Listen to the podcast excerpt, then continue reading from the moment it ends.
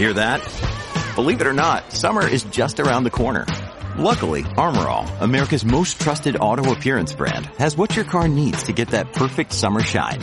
Plus, now through May 31st, we'll give you $5 for every 20 you spend on Armor All products. That means car wash pods, protectant, tire shine, you name it.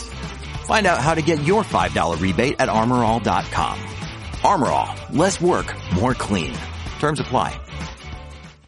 And now on the line with us, we have uh, Tom Grech. He's the president and CEO of the Queens Chamber of Commerce. And he's also mad as hell when it comes to congestion pricing. Tom Grech, what is the latest? I know there have been several hearings and hundreds of people have voiced their concerns at these MTA board meetings. Lydia, if I could say something more important to Tom Grech, Mm. he should be honored his son made the Chaminade football team this week. Oh.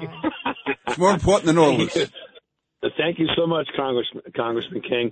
I really appreciate the time on the air. Listen, I think the MTA has got a great, great leader in Janno Lieber. Let me just say that first and foremost.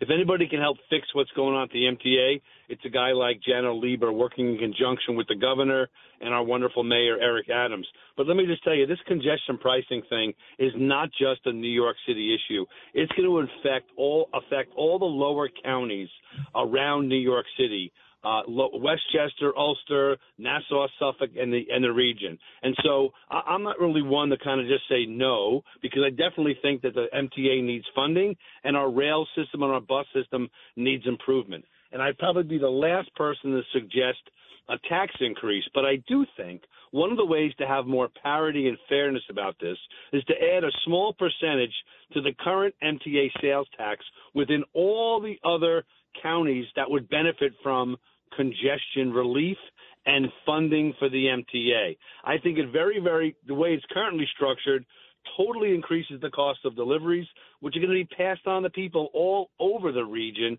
Listen, I have a member that charges $50 for local deliveries from Long Island City into Manhattan. A 50, 60, 70, some dollar amount on top of that makes that business unattainable and inoperable in every way, shape, or form. It's going to be, So a, a- could be as much as twenty three dollars to to cross Well, the bridge. That it's nine to twenty three dollars for cars, which is a separate. Trucks might be my $80. The, the, the trucks, the, the trucks, the largest trucks of all, could be over eighty dollars. Right. So and the- at the end of the day, is- the consumers are going to pay. Whoever the well, store. they're either gonna pay or they're not going to get the services they want, right? I have another member that's got 200 trucks. It's an elevator repair company. He cannot, he won't be able to service his customers, right? Most of the elevators are in the skyscrapers hmm. of Manhattan. He comes back and forth from the island and from Queens. But at the end of the day, there's got to be some notion of parity. For the record, we're not opposed to congestion pricing, but there needs to be some issue of parity that's going to help out people spread the cost across a number of different areas and a number of different players. To have it all on the backs of small businesses that are trying their level best to get out of the environment of this insipid COVID, which has dominated us for the last two years. We're starting to see it. You know, today is the opening of the U.S. Open. The Mets are playing at at at Citi Field. It's it's a Queens is in a great great place, but this additional cost to do business is going to be a very very difficult thing to overcome. And I know I'm not being very popular some among some people for coming out in support of a different way of going about this funding, but it can't be on the backs of small businesses. Well, thank you so much, uh, Tom Gretchen, and we'll catch up with you again real soon. And and you can, you run a great chamber of commerce in Queens, and and you do a lot of a lot of work, a lot of help for those small businesses out there, and I admire you. John Tom is really the best. Just a He great is. guy to work with. Best chamber of commerce in the city.